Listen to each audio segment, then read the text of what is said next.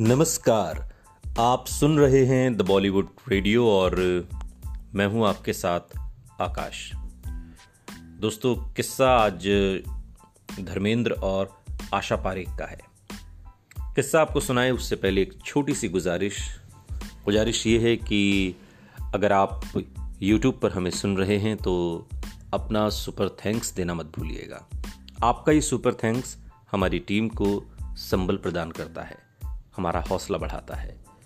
इसके लिए आपको नीचे आप जाएँगे तो डाउनलोड के बगल में जहाँ कमेंट सेक्शन होता है।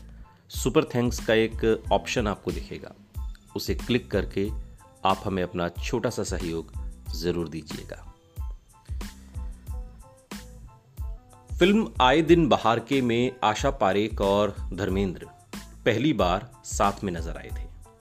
इसके बाद उन्होंने कई फ़िल्मों में साथ में काम किया, जिनमें आया सावन झूम के बंटवारा, मेरा गाँव, मेरा देश जैसी तमाम फ़िल्में शामिल हैं। एक्ट्रेस ने धर्मेंद्र के साथ पहली फ़िल्म से जुड़ा एक मज़ेदार किस्सा सुनाया और बताया कि क्यों ऋतिक रोशन के नाना और फ़िल्म के प्रोड्यूसर जे ओम प्रकाश एक रोमांटिक शूट से पहले टेंशन में थे।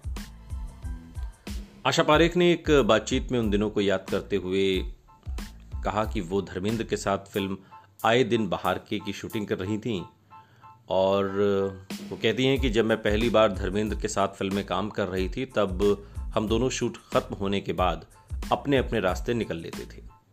एक दिन जब वो एक सीक्वेंस की शूटिंग के लिए दार्जिलिंग जा रहे थे, तब प्रोड्यूसर ओम प्रकाश ने एक्ट्रेस को बताया कि वो काफ़ी तनाव में है। आशा ने जब उनके तनाव की वजह पूछी तो प्रोड्यूसर ने कहा कि आप दोनों शूट के बाद अलग अलग रास्ते चले जाते हैं। तो फिर साथ में रोमांटिक सीन कैसे शूट करोगे?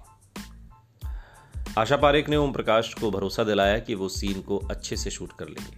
हालाँकि प्रोड्यूसर एक्ट्रेस से बार बार कहते रहे कि उन्हें धर्मेंद्र से बात करनी चाहिए, ताकि उनका तनाव कम हो जाए। जब एक्ट्रेस से पूछा गया कि क्यों मेल एक्टर्स उनसे डरे, सहमे रहते थे एक इंटरव्यू में बात के दिनों में तो आशा पारेख कहती हैं, शायद मेरी शक्ल ही ऐसी थी कि लोग मुझसे डरते थे, वो घबराते थे और मुझसे बात करने से कतराते थे।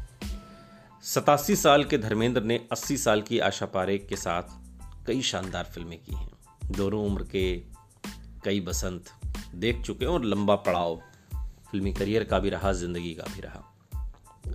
आशा पारेख ने पिछले किसी इंटरव्यू में बताया था कि उनकी माँ काफ़ी सख्त थी, जिसकी वजह से मेल एक्टर उनसे दूर रहते थे।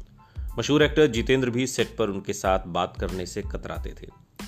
तीसरी मंजिल की एक्ट्रेस ने यह भी बताया कि जितेंद्र और वो अपनी पहली फ़िल्म के सेट पर बात नहीं करते थे और वो कहती हैं कि मुझे वो दिन याद है जब मैं जितेंद्र के साथ काम कर रही थी।